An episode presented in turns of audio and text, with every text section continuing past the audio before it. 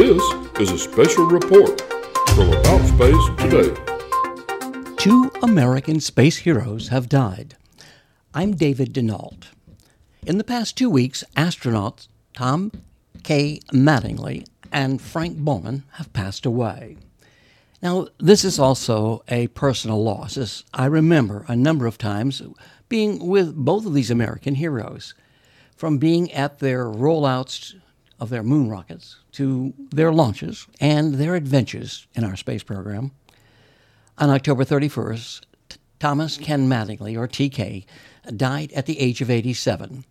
He served as a member of the support crew for the Apollo 8 and 11 missions and was designated as the command module pilot for Apollo 13, but was removed from the flight status 72 hours prior to the scheduled launch due to exposure to the German measles.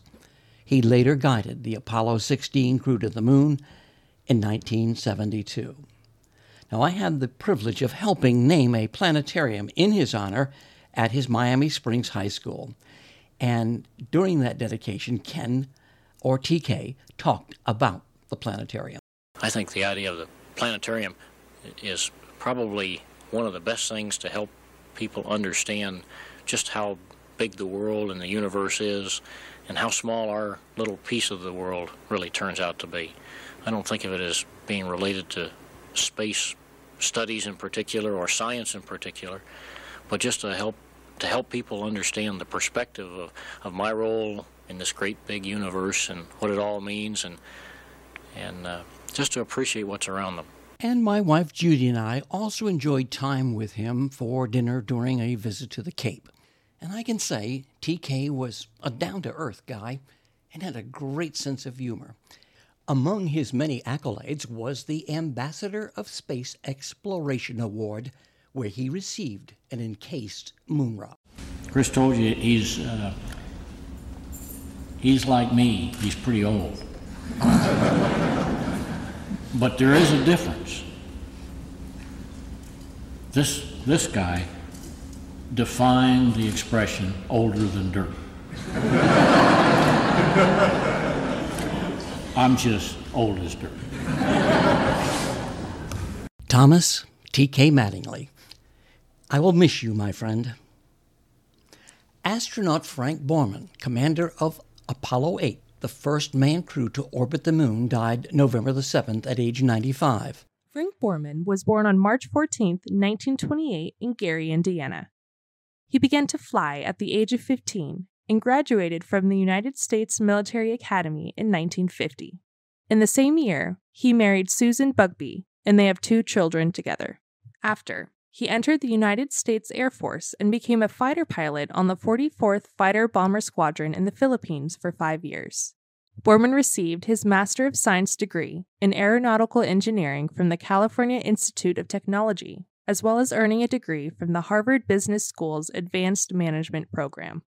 By 1957, Borman became an assistant professor of thermodynamics and fluid dynamics at West Point and acted as an experimental test pilot for the United States Air Force Aerospace Research Pilot School.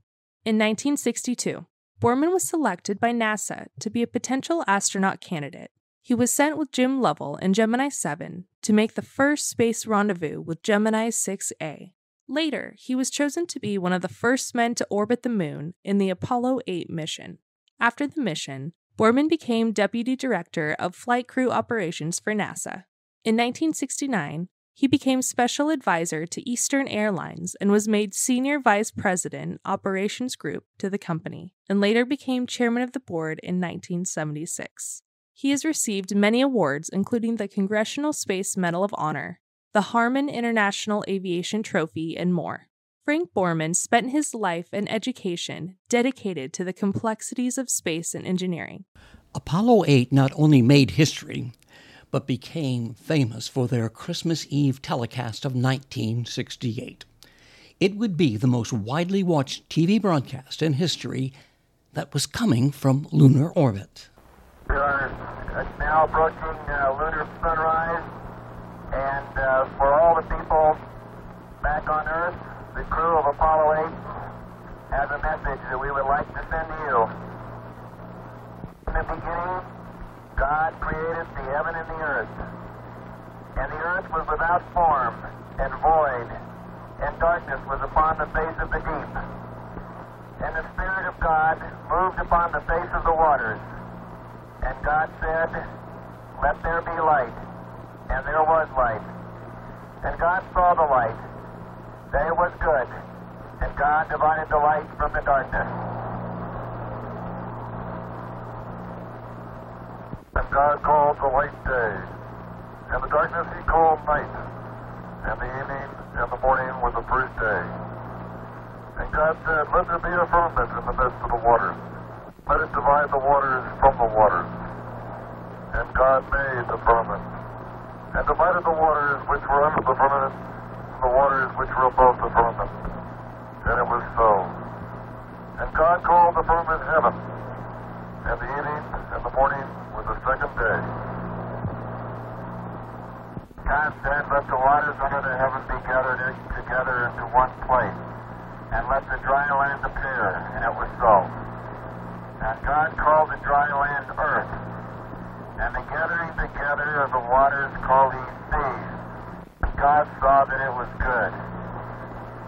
And from the crew of Apollo 8, we close with good night, good luck, a Merry Christmas, and God bless all of you, all of you on the good earth.